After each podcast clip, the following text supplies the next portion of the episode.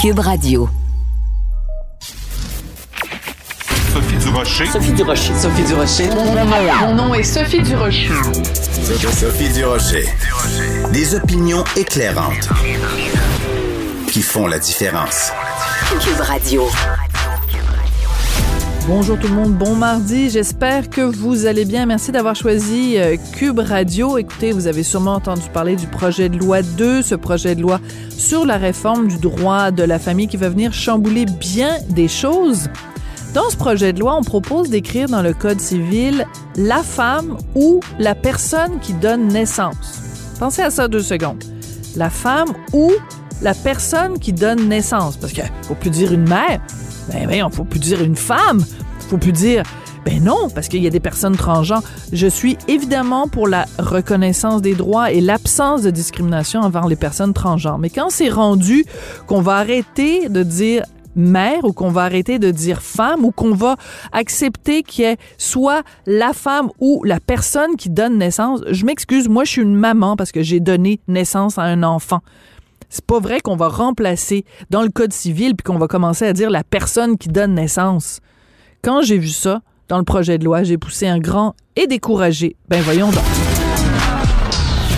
De la culture aux affaires publiques. Vous écoutez Sophie Durocher. Cube Radio. Hier, euh, c'était euh, le témoignage, différents témoignages aux audiences de la coroner Jeanne Kamel sur les décès de personnes âgées ou vulnérables survenus dans les milieux d'hébergement au cours de la première vague de COVID-19.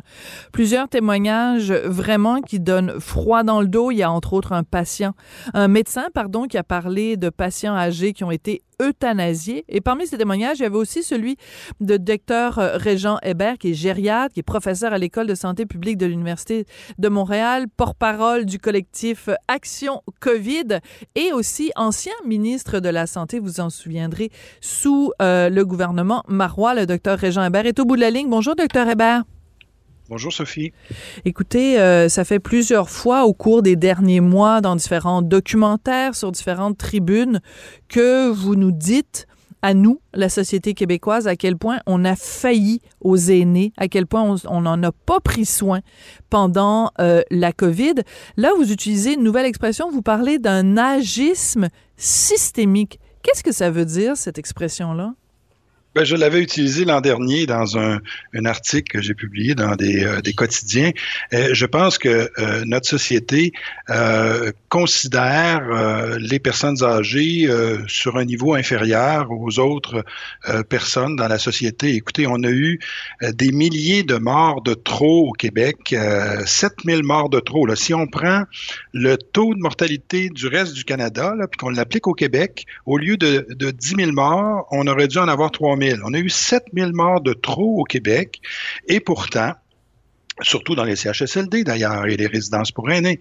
Et pourtant, il n'y a pas eu de mouvement euh, Old Lives Matter, il n'y a pas eu de, euh, démission de ministre, il n'y a pas eu de limogeage de, euh, directeurs euh, d'établissement. On n'a pas vu les woke nous éveiller à cette catastrophe importante, même qu'on a banalisé ça. Certains journaux ont titré ces morts-là seraient survenus de toute façon, alors que c'est pas vrai. La majorité des, décès étaient en surmortalité. On a même suggéré que euh, les vieux et les vieilles s'auto-confinent pour que le reste de la société puisse continuer euh, à fonctionner. Alors tout ça euh, fait en sorte qu'on peut poser le diagnostic d'un agisme, d'un agisme qui est en plus systémique parce que il touche tous les éléments de la société, même l'organisation des soins et services. quand on regarde les soins et services aux personnes âgées, Écoutez, c'est pas du même niveau euh, que ce qu'on retrouve euh, au niveau des hôpitaux et même au niveau des hôpitaux, il y a, il y a des lacunes. Alors imaginez euh, dans les CHSLD, imaginez dans les soins à domicile, je l'ai dit à, à, plusieurs reprises, on néglige les personnes âgées et ça, je pense que c'est un, un, agisme qu'il faut dénoncer et surtout pour lequel il faut entreprendre des mesures de correction importantes parce que le Québec va être dans à peine dix ans là, une des sociétés les plus vieilles mmh. au monde avec 25% de plus de 65 ans. C'est dans 10 ans, ça. C'est demain matin. Et si on n'est pas capable euh, de considérer les personnes âgées, de les intégrer dans la société, de leur donner des soins et services euh, dont ils ont besoin, ben, je me demande quelle sorte de société on va être. Là. Ouais. Quand vous dites 7000 morts de trop, est-ce qu'on peut aller jusqu'à dire ces gens-là sont morts parce qu'ils étaient vieux? Juste parce que à cause de leur âge, la société n'a pas souhaité ou s'est pas intéressée à leur sauver la vie. Moi, je pense que c'est euh, une partie de, la réponse. C'est sûr que le coronavirus euh, va s'attaquer de façon privilégiée euh, aux personnes âgées, surtout les personnes qui sont vulnérables. Mais cela dit, c'est vrai dans toutes les autres provinces canadiennes et dans tous les pays occidentaux. Hein, le virus n'attaque pas particulièrement les Québécois et Québécoises. et donc, les morts de trop sont le résultat de la négligence qu'on a eue par rapport aux personnes personnes âgées dans nos CHSLD. Écoutez, on a euh, euh, deux réformes, celle de 2003 et 2015, qui ont euh, fait disparaître à toute fin pratique les CHSLD dans leur entité propre. Hein. On les, on les a amalgamés aux hôpitaux. Euh, dans des gros établissements et euh, ils ont perdu leur euh, équipe de gestion, ils ont perdu leur conseil d'administration, ils ont perdu même leur équipe médicale dans bien des cas et on se retrouve avec des CHSLD vétustes qui ont des pénuries de personnel et qui ont de la difficulté à donner des soins aigus lorsqu'il y a des décompensations qui surviennent et ce, même avant la pandémie. Et au début de la pandémie, on a fait pire, on les a mis dans dans le euh, l'angle mort parce que on a priorisé les hôpitaux encore une fois, on a euh, transféré des patients à des hôpitaux pour libérer des lits et on les a envoyés dans les CHSLD qui étaient déjà submergés. On a permis la mobilité du personnel, euh, les éclosions ont été facilitées par ces deux mouvements-là et on n'a pas réagi dans les CHSLD pour être capable de d'identifier des zones chaudes hmm. et de et de contenir l'infection. Donc ça s'est propagé comme une traînée de poudre. Alors, on a une responsabilité. C'est pas tout de dire que le coronavirus s'attaque surtout aux personnes âgées, mais pourquoi il s'attaque aux personnes âgées, particulièrement au Québec? C'est parce que on a euh, un milieu qui était déjà fragile, sur lequel euh, s'est ajoutée une gestion déficiente de la pandémie dans les premières semaines. Oui. Quand vous disiez au tout début, vous disiez comment se fait-il qu'il n'y a pas eu de démission? Comment ça se fait qu'il n'y a personne qui a, qui a été euh, rétrogradé? Qui aurait dû perdre sa job? Ben, écoutez, on a, euh, lorsqu'est survenue la catastrophe de Joyce et euh, euh, ça l'a coûté euh, son poste au directeur de l'établissement et à la ministre responsable des Autochtones. on a eu un décès, un triste décès, mais vous voyez les conséquences que ça a eu. Là, on a eu des milliers de morts et la ministre responsable est toujours en poste. Marguerite Blais. Oui, ben, elle est toujours en poste. Mais je vais être plus euh, précise, je vais être plus précise, euh, docteur Hébert. Est-ce que vous considérez, sachant aujourd'hui ce qu'on sait, mais qu'on savait déjà à l'époque, est-ce que dans un gouvernement responsable, Marguerite Blais aurait dû, dès le départ, perdre son emploi? Ben, moi, je pense qu'on aurait dû effectivement euh, assumer euh, des responsabilités, la responsabilité de ne pas avoir euh, fait ce qu'il fallait pour euh, répondre rapidement à cette pandémie-là dans les premières semaines. vous savez, les, les, les, les CHSLD et les personnes âgées ont même pas été dans le, le, comité de gestion de crise au niveau gouvernemental au début. Alors, oui, il y a une responsabilité de la part de la ministre responsable qui aurait dû insister pour, pour y être ou que son personnel soit dans ce comité de crise-là, mais il y a une responsabilité responsabilité collective du gouvernement de ne pas avoir euh, considéré euh, que les personnes âgées étaient beaucoup plus à risque et devaient faire partie euh, de la gestion de cette crise-là. Oui. Euh, je me rappelle d'un documentaire, en fait, un grand reportage qui a été présenté sur les ondes de, TVA dans lequel vous étiez euh, interviewé avec d'autres euh, anciens ministres de la Santé et euh, on, on, on, apprenait que, bon, corrigez-moi si je me trompe, je pense que en 2007 où il y avait eu un rapport sur l'éventualité d'un coronavirus et comment le, le, le, système de santé québécois serait capable d'y faire face. Euh, donc la question c'était pas tant de savoir quand il y aurait, euh, s'il y aurait un coronavirus avec une hécatombe, mais plutôt quand il y en aurait une. Donc tout ça est frustrant parce que on savait que ça s'en venait euh, éventuellement et on savait aussi que le système de santé serait pas capable d'y répondre et en particulier dans les CHSLD. Il y a juste un mot moi qui me vient à l'esprit, c'est la honte. J'ai honte de la façon dont on a traité les personnes âgées, moi. Ben, j'ai honte aussi, et pour quelqu'un comme moi qui a consacré 40 ans de sa vie professionnelle pour euh, améliorer la qualité des soins et services aux personnes âgées, je vous avoue que ça m'a fait un, choc terrible euh, de voir à quel point on en est arrivé à ce niveau de détérioration des soins et services. On parle beaucoup des CHSLD, mais je pourrais vous parler très longtemps des soins à domicile. Vous savez, il n'y a presque plus rien en termes de soins à domicile actuellement et ça pousse les personnes âgées vers des résidences pour aînés qui promettent sécurité et accès aux soins, mais on a vu que la sécurité, on pourra repasser là, parce que les résidences pour aînés ont été euh, également très touchés par euh, les éclosions de COVID, ont dû confiner les personnes dans leur petite chambre et l'accès aux soins, ben, lorsque euh, on a besoin, il faut sortir notre portefeuille parce que c'est pas gratuit. Alors, on a des soins à domicile qui sont détériorés, on a des, des soins en CHSLD qui ne sont pas à la hauteur de ce qu'on devrait s'attendre d'une société développée comme la nôtre, et tout ça est, est le marqueur de, d'une société qui se considère encore jeune. Vous savez, on n'a pas réalisé qu'on était une société vieillissante parce que il y a quelques décennies encore, on était encore une société très jeune. Euh, et là, on se retrouve en à peine quelques décennies euh, d'être une société vieille. Ce que, ce que les Européens ont étalé sur euh, plus d'un siècle, nous, on le fait en, en quelques dizaines d'années, ce vieillissement. Et donc, on n'a comme pas pris la mesure du vieillissement de la population et des besoins spécifiques des personnes âgées. Hmm. Quand vous disiez tout à l'heure, quand vous parliez de cet agisme systémique, de, de cette attitude-là face euh, aux personnes âgées, euh, on comprend vraiment qu'il y, y, a une forme de, de discrimination. C'est-à-dire que on dit que euh, dans notre société, il y a les, toutes les vies n'ont pas la même valeur la vie d'un vieux, parce que moi je pense qu'il faut dire les mots comme ils sont là, la vie d'un vieux, d'une vieille a pas la même valeur que la vie d'un jeune. Comment on change cette mentalité-là, docteur Hébert?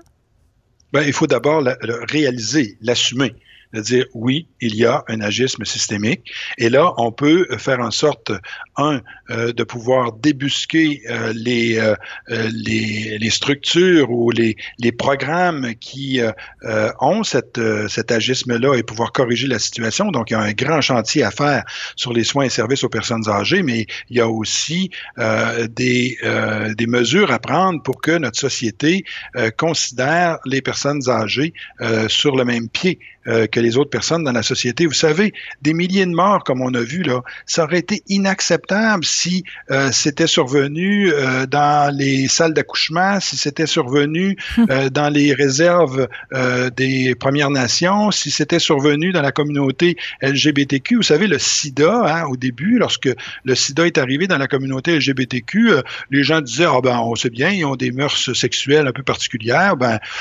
c'est c'est la, la, la damnation et ils n'ont qu'à subir les conséquences. Vous savez, on a eu cette, ce racisme par rapport aux populations euh, gays particulièrement. Heureusement, on en est sorti euh, de ce racisme-là, mais le même phénomène se passe actuellement par rapport aux personnes âgées et il faut le réaliser, puis il faut prendre les moyens pour faire en sorte que la vie d'un vieux, la vie d'une vieille, c'est aussi important que toutes les autres personnes dans notre société et qu'ils doivent recevoir les soins et services dont ils ont besoin, d'autant plus qu'ils ont contribué à la construire cette société-là et qu'on leur doit bien ça. Mm.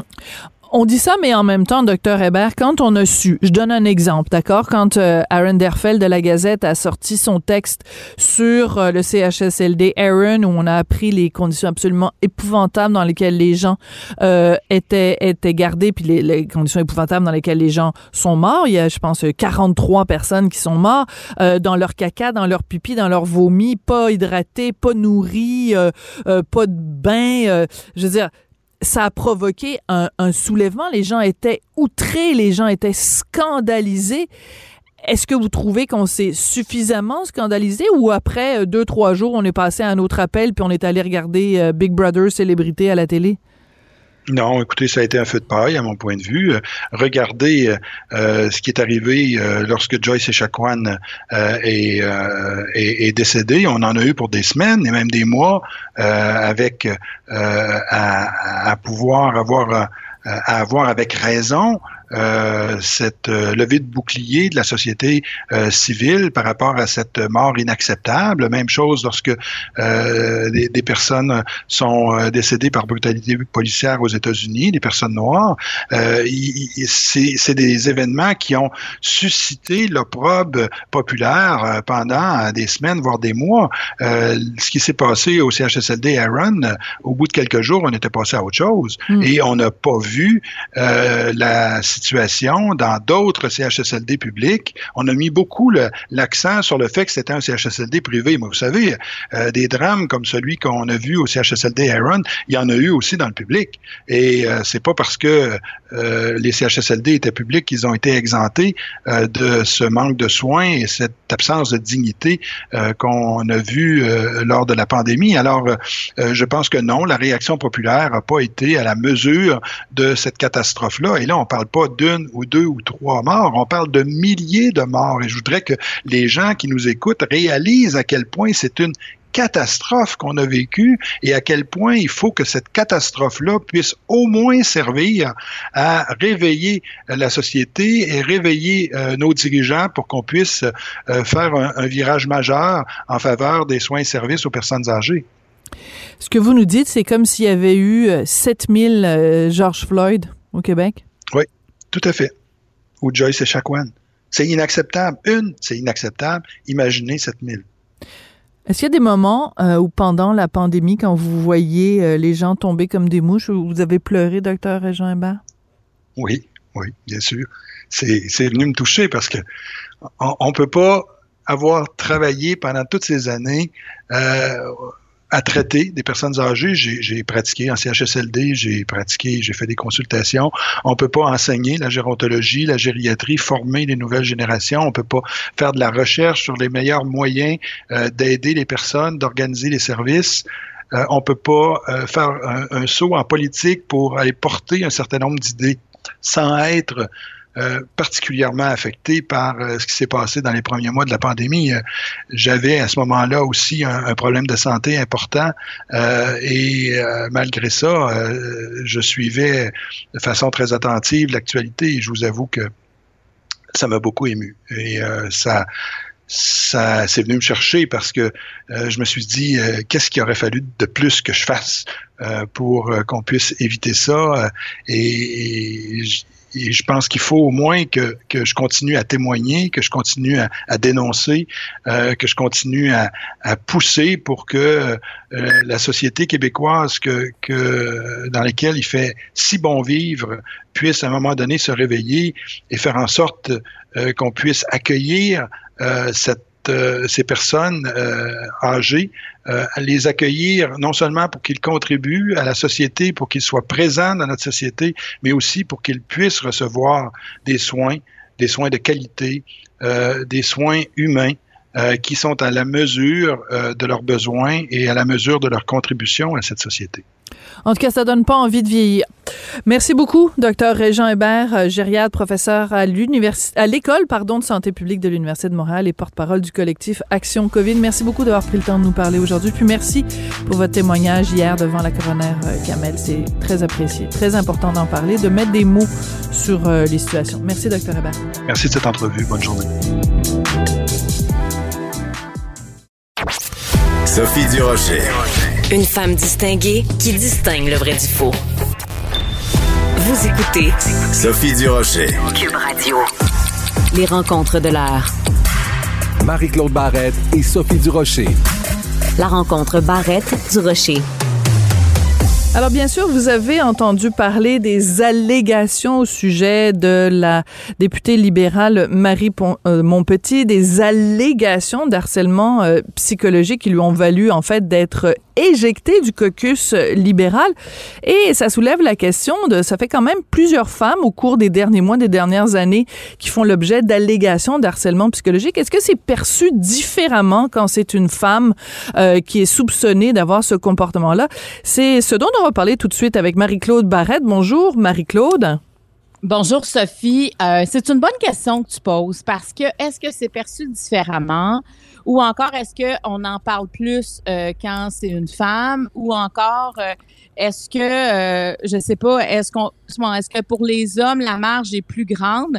Mais moi je pense honnêtement que c'est inacceptable, tu sais dans le fond que ce soit un homme, une femme qui fait le harcèlement, il n'y a pas y a pas à laisser passer ça. Est-ce qu'on a plus peur d'un homme avant de dénoncer? Je ne pourrais pas te répondre à, à cette question-là, mais effectivement, on dirait que de, de dans ces mois-ci, dans ces années-ci, on entend parler quand même régulièrement euh, de femmes. Et en même temps, Sophie, ça nous dit aussi qu'il y a plus de femmes euh, qui ont des postes euh, de, Voilà. de, de gestionnaire, de direction. Alors, on a des femmes avec plus de pouvoir qu'avant aussi. Il y a une grande partie de ça qui explique la, la, la suite des choses. Voilà, c'est ça. C'est- C'est-à-dire que dans le temps où il n'y avait pas de femmes qui faisaient de politique, où il n'y avait pas de Ouais. femmes dirigeants d'entreprise, où il n'y avait pas de femmes dans poste de, dans, en poste de pouvoir, ben c'était évident que quand il y avait des allégations de mauvais comportement, ben ça concernait juste des gars. Donc c'est normal qu'au fur et à mesure que les femmes prennent leur place, que au- aussi il y ait plus de, de, de, de- des fois de, de- je veux dire de, de pourcentage de, de gens qui ont des mauvais comportements. Mais j'essaie de me rappeler, tu vois quand les, les informations sont sorties, par exemple, concernant Julie Payette, donc euh, l'ancienne Ouais. gouverneure générale, euh, puis qu'on a appris que bon, elle criait après des gens, puis qu'elle était désagréable, puis que elle, elle l'humiliait. C'est beaucoup ça hein, qui revient de l'humiliation. On a appris que c'était le même comportement qu'elle avait eu dans un, dans un job précédent quand elle était au Centre des sciences de Montréal. Puis qu'après ça, on a appris que c'était la même chose dans un autre, euh, dans une autre job. Je pense que c'était au Comité olympique ou quelque chose comme ça. Et je me dis, est-ce que parce que euh, justement on a besoin de femmes pour occuper des postes importants, on ferme peut-être les yeux. Tu sais, je me, je me demande si par exemple quand Justin Trudeau il a choisi de mettre Julie Payette comme gouverneur général, est-ce que même s'il avait été au courant, il aurait peut-être dit ouais mais regardez les amis, j'ai besoin d'avoir une femme à cette job-là. Tu comprends ce que je veux dire, c'est que c'est peut-être que ça joue en faveur des femmes quand même. Mais en même temps, euh, ça joue en notre défaveur aussi. Voilà. Parce que ça, ça éclabousse alors que c'est quand même un nombre restreint, heureusement. Mais tu sais, par exemple, dans le cas de Justin Trudeau, comme il y avait déjà des antécédents, si tu veux avoir cette personne-là, ben faut que tu mettes des mesures en place. faut que tu mettes des verrous pour que, ne, pour que ça ne se reproduise plus. Parce que le harcèlement psychologique, c'est un impact majeur sur quelqu'un d'autre. Tu sais, c'est que tu fais des dommages collatéraux. Écoute, dans le cas de Julie Payette, on va se souvenir qu'il y avait 17 employés qui Oui. ont quitté dans la première année. Il y en a 13 qui sont partis en congé de maladie. Là. Alors, tu sais, ça donne quand même des signaux. Et elle, dans son cas, il y avait eu même des allégations au fait qu'elle avait euh, eu des contacts physiques. Tu sais, c'est quand, quand les mots ne font plus, c'est comme quand tu arrives au geste, écoute, ça n'a aucun sens. Tu sais, on est, moi, je me souviens dans, dans le cas de Julie Payette, quand il y a eu les premières allégations qui sont sorties, euh, moi, j'avais déjà entendu une personne me dire qu'il s'était fait crier après Julie Payette euh, dans un contexte tout autre, mais que ça avait vraiment été étonnant de voir ça arriver parce que elle n'acceptait pas d'attendre. Il y avait, il y avait Ah quelque oui. part où elle devait attendre. Elle n'acceptait pas. Puis tu sais, bon, tu dis, OK, une mauvaise journée, euh, t'es pressé, puis peu importe. Mais tu sais, je n'y avais pas attribué ce potentiel-là. Et après ça, quand elle est arrivée euh, comme lieutenant-gouverneur général, ils ont entendu tout ça. Euh, puis en plus, on comprend qu'il y avait des antécédents. Ben moi aussi, je me dis, quand il y a des antécédents, tu Mais peux là- pas faire fi de ça. Il faut en, il faut l'accuser. Faut, euh, si on veut cette personne-là, c'est quoi les démarches? Parce que on peut quand même se sortir de ça. Je veux dire, il y a, il y a on peut, on ne, on ne condamne pas à vie ces gens-là, mais il y a une démarche à faire. Vraiment, tu peux pas retourner avec un poste de pouvoir parce que tu sais, quand on a du pouvoir, il y a des gens des fois qui sont, euh, qui ont, des tendances narcissiques qui vont devenir euh, tout puissants et ils auront la réponse à tout et tout le monde doit les, les- leur obéir. C'est toujours si ça marche, euh, c'est à cause de moi, puis si ça va pas, c'est à cause de vous. Oui, c'est ça. Il y, a, hein, il y, a, il y a- il y a beaucoup de ça dans ces gens-là qui vont euh, faire du harcèlement psychologique. C'est que dès que ça fonctionne pas, faut qu'il y ait un coupable. Puis, euh, tu sais, on, on peut comprendre que dans des postes politiques ou dans des postes de haute direction, il y a énormément de pression. Des, fait que des fois, le coupable, il arrive vite. Les mots sortent. Euh, on comprend aussi parce qu'on parle de Julie Payette, mais on parle aussi de Marie Montpetit. Il faut bien faire attention parce qu'il n'y a aucune accusation présentement. Exactement, euh, c'est ça. Ce sont des allégations. Il faut quand même laisser le système faire son, cours. Oui, puis elle réclame, elle réclame qu'il y ait une enquête parce qu'elle dit, écoutez, j'ai, je, moi, je, personne ne m'avait mis au courant qu'il y avait des, euh, des plaintes qui avaient été déposées à mon sujet. Et elle dit, Marie Montpetit, en ce moment, on est en train de détruire ma réputation sur la place publique sans que j'ai eu l'occasion vraiment de, de, de me défendre. Donc, euh, que- qu'on me dise exactement ce qu'on me reproche, je vais pouvoir me défendre. Et elle demande une enquête indépendante. Hein. C'est extrêmement important de, de le rappeler. Et Marie-Claude, quand on parle de harcèlement psychologique, il y a peut-être des gens qui nous écoutent qui disent, ben là, se faire crier après, pas bien grave, là, tu sais, je veux dire, ils se sont pas fait frapper, ils se sont pas fait... Wow, wow, wow, attendez deux secondes, là, le harcèlement psychologique peut avoir un impact énorme sur les gens. Il y a des gens qui en font des burn-out, qui en font des dépressions. T'as- t- Tout le monde a le droit d'avoir un climat de travail agréable. Personne devrait avoir à supporter de se faire crier après ou de se faire humilier euh, dans le cadre de son travail. Et, et ça s'installe souvent tranquillement, hein, le harcèlement psychologique euh, au travail, parce que sinon, euh, la personne ne pourrait pas garder son poste. Mais tu sais, tranquillement, euh, ça va être des petits mots pour montrer ton incompétence, pour semer le doute, euh, te rappeler que tu es encore en retard alors que t'avais, tu l'avais dit, te, te mettre en, con- contra- en contradiction devant tes collègues. Tu sais, il y a plusieurs façons de, déstabiliser quelqu'un, de lui faire douter de ses compétences. Puis une fois qu'on le fait douter, ben là, c'est- habituellement les harceleurs, c'est là qu'ils deviennent là, tu sais, encore euh, plus plus puissants parce qu'ils contrôlent beaucoup plus la personne. Et souvent, malheureusement, cette personne-là, ben tu sais, c'est de l'intimidation. Appelons un chat un chat. Mais là. oui. Le harcèlement psychologique, c'est se faire intimider. Et ce qui est humiliant des fois, c'est que tu te fais intimider aussi devant les autres et tu n'as plus envie de retourner travailler, mais en même temps, c'est ton gang-pain et il y a il y a une zone grise avec le harcèlement psychologique au travail, comme dans toute forme de dénonciation. C'est difficile d'être transparent parce que le pire ennemi des harceleurs, c'est la transparence. Si tu dénonces rapidement et surtout dénoncer en, en prenant des notes, hein, il faut documenter ce qui Mhm. se passe. C'est- pas qu'émotif quand on fait un une dénonciation.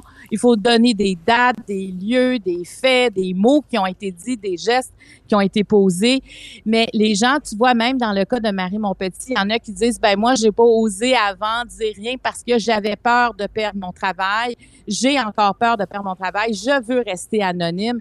Donc, je crois qu'il devrait vraiment y avoir, et peut-être qu'il y en a déjà puis que les gens ne s'en servent pas, mais des mesures euh, de protection pour les ceux qui dénoncent. Écoute, il y en a pour euh, les criminels. Là, quand ils dénoncent, ils ont des mesures de protection. Je peux pas croire que dans non, mais, Mais oui. c'est vrai. Dans un milieu de travail, quand quelqu'un est victime d'harcèlement sexuel, il devrait y avoir, écoute, de, évidemment, l'anonymat est important, mais qu'on prenne au sérieux les allégations et, et qu'on et, et- et que ces personnes-là se sentent protégées. Parce que imagine si ton patron c'est celui qui te harcèle, qui te fait peur, qui te sème des doutes, que t'endors pas la nuit, si tu vas le dénoncer, est-ce que tu as peur qu'il pète une coche encore plus fort? Fait que si t'es pas certaine qu'il y aura des mesures prises, ben ça se passe pas. Alors c'est ça, la, la, la transparence est quand même le meilleur ami. Puis je, je, je regarde Dominique Anglade qui Et- dit, euh, Hum. tu sais, on sent qu'elle est, hein, Elle est mal prise. elle mal- Ben absolument, parce qu'il faut rappeler que Marie Montpetit est députée libérale de la circonscription Maurice Richard. Elle est députée depuis 2014. Elle était avant dans Crémazie. Donc, c'est une députée de longue date. Mais ce qu'on peut comprendre, elle, en- elle en est pas à ses premiers commentaires en lien avec le harcèlement psychologique. Donc, c'est sûr que Dominique Anglade, elle n'a pas le choix de, prendre ça au sérieux, mais on sent que c'est, écoute, c'est absolument contrariant dans un caucus quand quelque chose comme ça arrive. Puis tu sais, Sophie aussi, quand les dénonciations commencent, si par exemple Marie, euh, mon petit, euh, ça se poursuit et que finalement il y a des accusations, je répète qu'on n'en est pas là, mais il reste qu'une fois que la, la valve est ouverte, ben il y en a peut-être plusieurs qui n'ont pas parlé et là vont parler au prochain Qui vont dans parler. jours. Et- Exactement. Oui, et tu vois, j'entendais hier euh, Dominique Anglade, donc la, la chef du Parti libéral, qui était interviewée par euh, notre collègue euh, Philippe Vincent Foisy, qui l'a vraiment travaillé au corps. Là. Il a fait vraiment un bon boulot, Philippe Vincent, et elle, elle, euh, elle était très évasive et refusait de donner des détails. Euh, Philippe Vincent lui demandait, ben, ça fait combien de que vous êtes au courant, puis est-ce que vous avez réagi tout de suite ou vous allez passer, laisser passer du temps avant de, de réagir à ces allégations-là? Il refusait de, de, de donner le moindre détail là-dessus. Donc, c'est, c'est un cauchemar aussi de relations publiques et d'image pour euh, le, le, Parti libéral. Et euh, je te dirais que, tu sais, quand on veut, par exemple, de façon plus générale, là, si on élargit le débat, quand on dit qu'on veut encourager plus de femmes à se lancer euh, en politique, on, on, dit parfois que c'est important parce que les femmes vont faire de la politique différemment. Alors, c'est sûr que quand on voit ce genre d'allégations-là sortir sur des gens qui sont en politique, on se dit, bon, OK, il faut, faut faire attention quand même. Euh, des, des, des, des, femmes incompétentes, il y en a, euh, autant que chez les hommes, puis des femmes euh, tout croches ou qui ont des comportements agressifs, il y en a. Moi, j'ai jamais beaucoup aimé quand on dit les femmes vont faire de la politique différemment. Ben, je veux dire, c'est sûr, des gens qui font. Tu comprends? chaque individu fait de la politique voilà. différemment. Exactement. Il n'y a pas, d'identité sexuelle par rapport à ça. C'est ça, il n'y a pas de façon féminine de faire de la politique, là. Non. Non, en fait, il faut être soi. En politique, moi, euh, toutes les fois que je rencontrais des, potentiels candidats, puis ils me disaient, ouais, mais je ne sais pas si, si j'ai ce qu'il faut. Non, non, mais c'est parce que la politique, c'est, c'est des humains qui veulent avancer, qui veulent, qui, veulent du mieux pour leur société et chacun apporte ce qu'il a à apporter. Et c'est ce qui fait que ça donne des mosaïques différentes d'année en année ou de décennie en décennie parce que la société évolue, les gens évoluent. Et aussi, tu sais, quand tu es député, tu représentes une région. Je veux dire, quand tu viens de la Côte-Nord, tu arrives avec tes requêtes à toi, que voilà. tu sois une femme, un homme. Ce qui est important, c'est de représenter les gens qui t'ont élu. Moi, c'est ça. Je trouve que ta couleur, elle vient du lieu que tu représentes représente, des gens que tu représentes et de la, volonté de changement que tu as, mais ça n'a pas de sexe. Mais dans le cas, je, je veux revenir sur les harcèlements psychologiques parce qu'il y en a dans tous les domaines. Et je pense qu'il faut intervenir parce que dans le cas de, par exemple, de, Marie, mon petit, c'est pas la première fois qu'il y a comme des oui-dire. Et peut-être que si la première fois qu'il y a un oui-dire, on, serait intervenu, on n'en parlerait plus aujourd'hui. C'est qu'il faut pas laisser les choses se dégrader. Quand il y a un début de, de, de oui-dire, de harcèlement psychologique, c'est rare que ça s'arrête là. La personne peut avoir aussi du soutien. Est-ce que c'est trop de pression? Est-ce que, par exemple, il y a des, demandes qui sont beaucoup trop grandes? Est-ce qu'elle elle a un problème de narcissisme qui fait que dès qu'elle a un pouvoir, tu sais, il y a des questions qui se posent, peu importe. Là, je parle pas nécessairement de Marie, je parle de tout le monde. Oui, puis est-ce qu'on peut, est-ce qu'on peut apprendre aux gens à se parler? Tu sais, ça se peut-tu, ça? Euh, moi, j'avais une, une, cousine qui est aujourd'hui décédée, elle était orthopédagogue, puis elle, chaque fois que je la voyais, elle me, elle me donnait des trucs, tu sais, la façon de communiquer, tu sais, quand t'es dans une réunion, le, le fameux bâton de la parole, là, tu sais, je veux dire, de pas se couper constamment. il y a une façon de parler aux gens, puis il y a une façon de parler aux gens aussi qui sont en dessous de toi dans la hiérarchie. C'est pas parce que toi, t'es théoriquement dans un poste euh, supérieur que tu dois traiter les gens qui sont sur un poste inférieur comme des inférieurs. Je veux dire, il y a toute une, une éducation aux comportements sociaux qui peut-être manque en politique et qui, et qui vaudrait euh, la peine de... Tu sais, ça s'apprend ces choses-là, là. Oui, mais il a aussi dans d'autres domaines. Là, je pense oui, parce que c'est public aussi. Tu sais, la politique, c'est public. Les entreprises privées, ben, je pense que ça se règle. Tu sais, on n'entend pas. Ça se règle à l'interne. T'as raison. quelqu'un, tu sais, parce que moi, je connais euh, des psychologues, tu sais, qui font des rapports euh, dans plusieurs entreprises, qui se font demander de faire des rapports. Ils vont, ils vont chercher l'avis des employés. Écoute, c'est pas toujours chic, là. Il y a, ben, parce que c'est comme, c'est inacceptable. C'est même difficile à comprendre que des gens vont aller jusqu'à démissionner avant de dénoncer. Imagine la peur qui règne pour préférer quitter, perdre ses privilèges plutôt que de parler. Alors, puis j'aimerais, moi, par exemple, dans le cas de Julie Payette, bon, euh, elle, euh, ça s'est avéré vrai, là, son harcèlement. Moi, j'aimerais parler à ces gens-là une fois qu'elle est plus là. Comment ils se sentent? Tu sais, ça prend combien de temps se remettre d'un harceleur psychologique dans un hmm. milieu de travail? Parce qu'écoute, ça revient vite au travail, là. Tu sais, on se définit beaucoup par notre travail. Notre travail nous apporte de la fierté. Notre travail nous apporte beaucoup dans, dans une vie, tu sais. Imagine, c'est à tous les dimanches soirs, tu commences à mal filer parce que tu t'en vas travailler. Puis il faut pas oublier que ces harceleurs-là, habituellement, ils vont texter tout le temps, ils vont tout le temps, tout le temps te laisser en état d'alerte pour être sûr que tu sois là toujours pour eux. Alors, tu sais, c'est des gens qui sont vraiment très nerveux, qui peuvent même en développer des chocs post-traumatiques. Donc, ce serait intéressant aussi des fois de parler à ces, ça, ça me donne même une idée de sujet, tu sais, de Ben, parler c'est ça, je t'écoutais parler, Ben puis je me disais, mon Dieu, je pense qu'il y a des recherchistes de l'émission Marie-Claude à TVA qui sont en train de, de fouiller dans leur Rolodex pour trouver. Oui, oui, parce que l'après-harcèlement Oui. psychologique. Comment on s'en remet? Comment on se rebâtit? Comment on se rebâtit? Excellente, euh, excellente question, comme toujours. Merci beaucoup, Marie-Claude, puis on a très hâte d'entendre ça bientôt à ton émission à la télé. Merci, Sophie. ça commence à la radio, ça finit à la télé. Merci, Marie-Claude. Merci. À demain. Avertissement. Cette émission peut provoquer des débats et des prises de position pas comme les autres. Vous écoutez Sophie Durocher. On n'a jamais autant parlé d'immunologie, on n'a jamais autant parlé à des immunologues que depuis les débuts de cette pandémie, mais aujourd'hui, ça ne fera pas exception puisque je vais parler avec André Veillette, il est chercheur en immunologie à la faculté de médecine de l'Université de Montréal et j'ai envie de parler avec lui euh, d'une troisième dose. Est-ce qu'on devrait accélérer l'administration d'une troisième dose chez les personnes plus vulnérables? André Veillette est au bout de la ligne. Bonjour, Monsieur Veillette. Bonjour. J'ai jamais autant parlé d'immunologie que depuis le début de la pandémie. On a l'impression qu'on devient tous des, des mini, euh, certainement pas des spécialistes, mais des mini chercheurs. On pose des questions puis on, on, on, on espère avoir des réponses. Euh, Qu'est-ce qu'on fait avec les personnes les plus vulnérables, donc les personnes âgées, les personnes immunosupprimées? Euh, Est-ce qu'on doit accélérer l'administration d'une troisième dose de vaccin?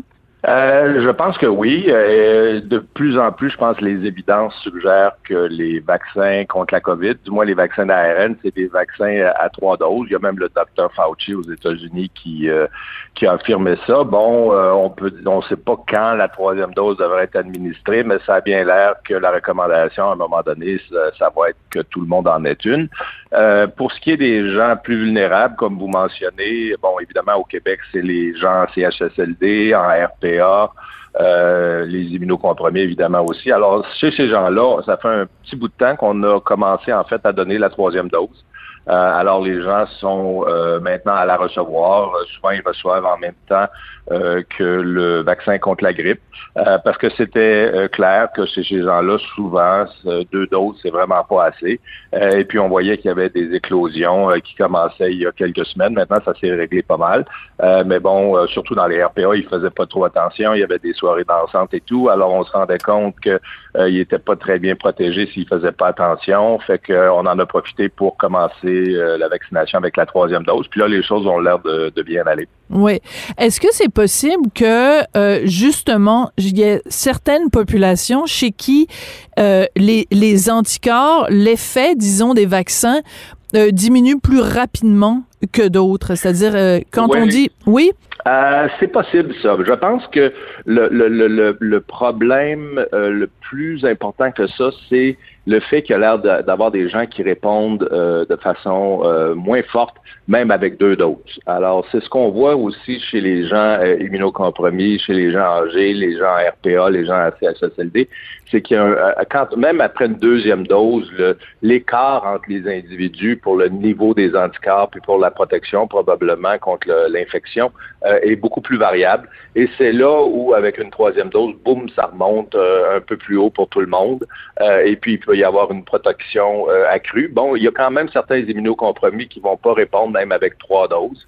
Euh, alors, on ne sait pas vraiment, il n'y a aucune garantie avec ça, mais c'est clair que euh, y a beaucoup de variabilité euh, chez, chez ces populations-là comparé, disons, aux gens, là, les travailleurs de la santé ou les gens qui sont en bonne santé. Il y a donc le plus de variabilité, puis c'est là où aussi il peut y avoir une troisième dose qui est importante. Mais une fois que les gens se mettent à diminuer, une fois que les niveaux d'anticorps se mettent à diminuer après la deuxième dose, euh, ça a l'air que ça, ça arrive chez tout le monde. Alors, c'est comme une horloge, ça fait tic-toc, tic-toc, tic-toc, ça baisse à un certain pourcentage chaque semaine. Euh, et puis probablement que ça corrèle aussi avec une baisse de la protection contre les infections. Euh, puis c'est quasiment normal ça. Et puis je, je pense qu'en bout de ligne, ça va être ça la justification, euh, comme ils font en Colombie-Britannique présentement. Oui, c'est vrai. De planifier une troisième dose pour tout le monde. Pour tout le monde. Mais donc ça veut dire que pas juste évidemment les personnes, les les les populations vulnérables. Vraiment, ça va s'entendre à, à, toute la société. Mais je veux vous poser une question, disons de, de marketing ou de relations publiques, Monsieur Veillette? Est-ce que ça aurait pas été mieux? que toutes les compagnies qui ont fait des vaccins disent dès le départ, écoutez, ça va pas être un vaccin à deux doses, ça va être un vaccin à trois doses, ou même à la rigueur de dire, ça va être un vaccin, il va avoir deux doses au début, puis après ça, chaque année, vous allez devoir, ou à tous les six mois, vous allez devoir faire un rappel, comme un, pour booster, comme, euh, comme on fait avec notre auto l'hiver, euh, qu'on lui donne une petite surcharge, quand la batterie est à plat vous voyez, vous me voyez venir avec mes gros sabots, Monsieur Veillette, c'est que évidemment les complotistes là, les anti-vaccins, ils disent ah ben là, ça prend une troisième dose, ça veut dire que le vaccin il sert à rien, c'est un vaccin de schnout. Ah ouais. Alors c'est cette crainte-là, moi, que j'ai, c'est que quand on dit ça va prendre une troisième dose, ça, ça, ça donne une mauvaise image du vaccin, puis je trouve ça plate. Je pense que les, compagnies et puis les scientifiques, les immunologistes évidemment, euh, étaient très transparents. C'était des nouveaux vaccins, c'était un nouveau virus. Euh, on espérait, euh, au début, on, on disait ah peut-être que ça marchera même pas. Ok, bon, on a eu les résultats des études phase 2, phase 3, c'était clair que ça allait marcher. On espérait que ça allait débarrasser du virus, hein, que ça allait mettre une fin complète à la pandémie. Là, on se rend compte que c'est pas le cas mais on se rend compte que les vaccins sont très efficaces pour protéger contre les hospitalisations, protéger contre les décès. Mais c'est juste avec le temps, euh, surtout avec les données qui commençaient à sortir d'Israël, c'est juste avec le temps qu'on a pu réaliser vraiment qu'il semble qu'au moins pour une, portion de la population, puis peut-être même pour euh, tout le monde, euh, il semble qu'on va avoir besoin d'une troisième dose. Alors, je pense qu'ils ne savaient pas au début. Il y a des vaccins qu'on reçoit qui sont des vaccins trois doses. Il y en a que c'est des deux doses, il y en a que c'est des une dose. Alors, ça varie euh, d'un vaccin à l'autre, pour une maladie à l'autre. Et euh, ça varie évidemment aussi possiblement pour les technologies. Alors ici, c'est des vaccins d'ARN qui étaient des nouveaux vaccins. Alors peut-être que ces vaccins-là ont en effet euh, un besoin de trois doses, mais on ne le savait pas au début, ça. On savait même pas si ça allait marcher. Quand ça a marché, on, s'est dit ben oui ça marche mais là on sait pas comment. Donc on, peut pas leur reprocher. On peut pas leur reprocher ça parce que c'est le principe de la science aussi qu'elle évolue euh, au fur et à mesure. Et aussi elle évolue selon ce qu'on observe chez les individus. Donc on peut pas avant de le tester on peut pas savoir quel va être son taux d'efficacité et quelle va être son efficacité surtout euh, sur le long terme. C'est ça là.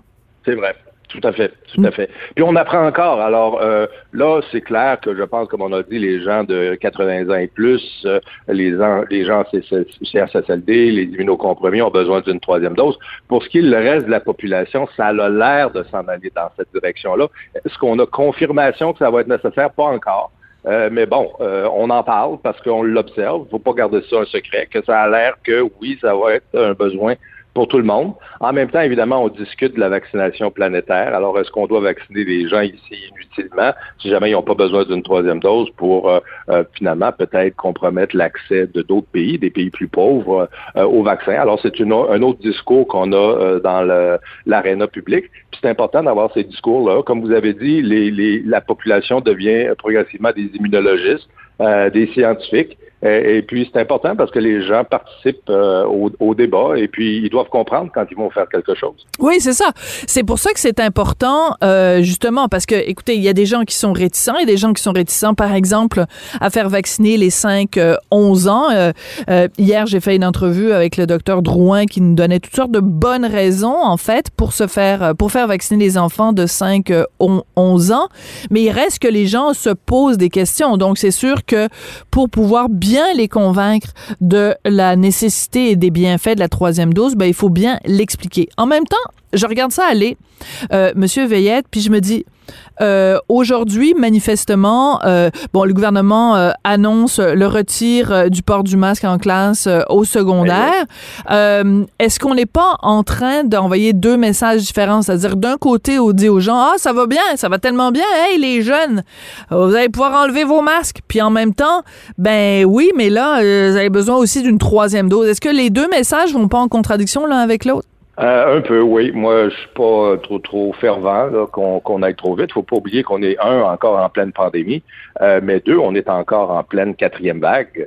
puis la quatrième vague, je pense ça va être la, la vague en denti où ça va monter, baisser, monter, baisser. On voit déjà que ça, depuis une semaine, au Québec, ça remonte. le nombre de cas augmente. Alors, je pense que c'était peut-être un peu trop vite. Euh, même chose pour les bars, les restaurants à pleine capacité. Euh, on va voir ce qui va arriver, s'il va y avoir des, euh, des, complications, des effets de ça. Je pense que le ministre de la Santé, M. Dubé, est fort conscient que, que la pandémie n'est pas derrière nous, puis il est fort conscient aussi, je l'écoutais hier parler au Collège des médecins du Québec, il est fort conscient aussi que la quatrième vague n'est pas terminée, puis il faut, faut faire attention. Euh, mais bon, euh, ils ont probablement aussi d'autres préoccupations autres que euh, bon, on est en année électorale, il y a des promesses qui sont faites, les gens en ont le bol. Alors, il y a d'autres facteurs qui sont des facteurs non scientifiques ou non médicaux qui rentrent en ligne de, compte. Oui, mais ça devrait pas. Croiser les doigts. Oui, mais ça devrait pas. Je suis d'accord avec vous. Non, ça devrait pas, tout à fait. Je suis tout à fait d'accord avec vous. mais bon, faut observer, hein, puis je pense que c'est des choses comme ça qui arrivent. Au Québec, on a fait pas mal. Bon, il y a eu quelques accrochages, surtout les CHSLD au début. Il y a eu quelques décisions qui ont été peut-être pas idéales. Mais on a quand même fait euh, mieux que bien des endroits, surtout incluant des, bien des endroits euh, au, au, Canada. Là, on pense à l'Alberta, Saskatchewan, euh, on pense euh, aussi à la Colombie-Britannique. Alors moi, je donne quand même une note assez élevée là, à, la gestion euh, pandémique par notre gouvernement, mais c'est clair qu'on devrait essayer de dissocier science de politique, science d'élection. et puis bon, c'est des gens comme vous et moi qui doivent rappeler parfois nos, nos gouvernements à l'ordre. Ouais, parce que moi je trouve ça inquiétant là d'entendre euh, un, un, scientifique comme vous, un spécialiste, un immunologue, dire euh, que ben, le gouvernement certaines de ses décisions sont pas justifiées par la science, sont justifiées par des mm, décisions politiques. Euh, je me prépare à faire des beaux cauchemars ce soir là. Écoutez, moi ce que j'ai décidé, ce que j'ai décidé, c'est que j'allais mettre à porter un N95 euh, au lieu des petits masques bleus. Bon, le gouvernement m'a pas dit de faire ça, mais je pense que c'est chacun aussi, on a une responsabilité de, de voir ce qu'on ce qui arrive, puis après ça, de prendre nos précautions additionnelles. Hein. Euh, alors, euh, j'arrive sur cinq mois là, pour ma deuxième dose. je me doute que je vais pouvoir en avoir une troisième à un moment donné. Je sais pas ça va être quand. Attendez, attendez. oh, attendez deux secondes. OK. Vous, vous êtes immunologue. OK? Vous êtes bardé de diplômes. Là, si je vais dans votre bureau, là, c'est rempli, rempli de diplômes sur vos murs. Là, vous êtes en train de me dire. Ils sont sur le plancher. Ils sont sur le plancher. ils sont sur le plancher.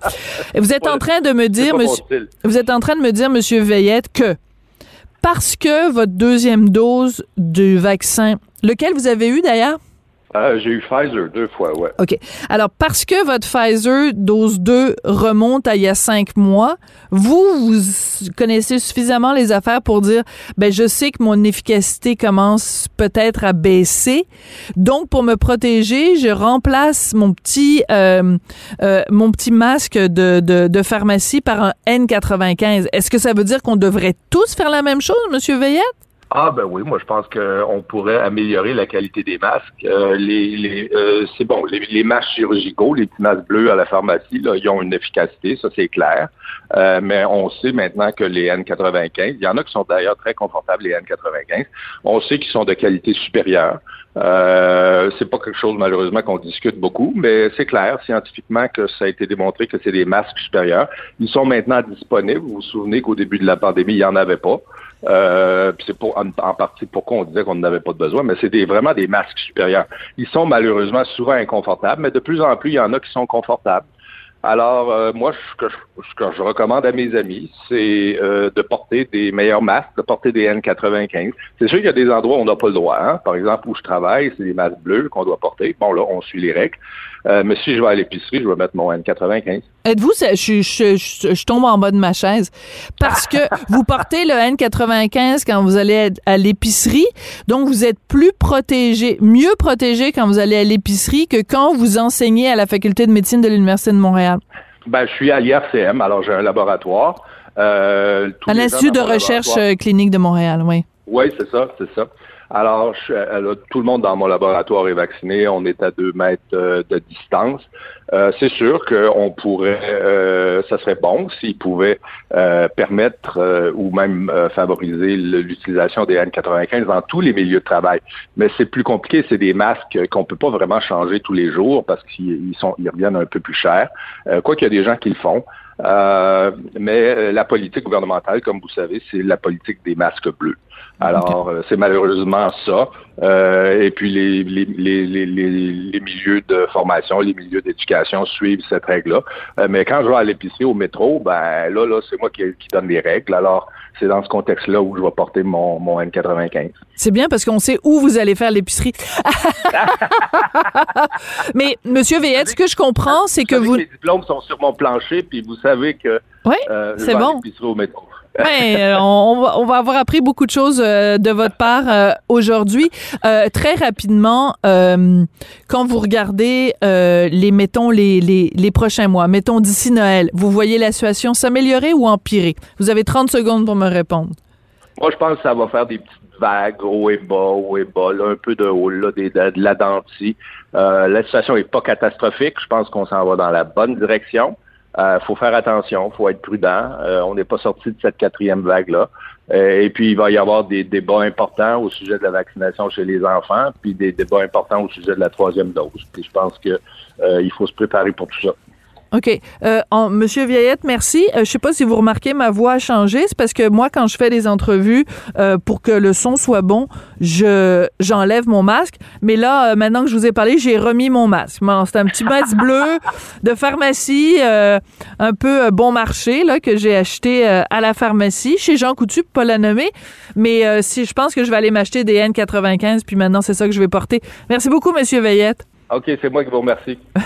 André Veillette est chercheur en immunologie à la Faculté de médecine de l'Université de Montréal. Il travaille donc à l'IRCM, l'Institut de recherche clinique de Montréal. Ben écoutez, euh, réflexion à avoir quand même. Hein. on n'est pas sorti du bois.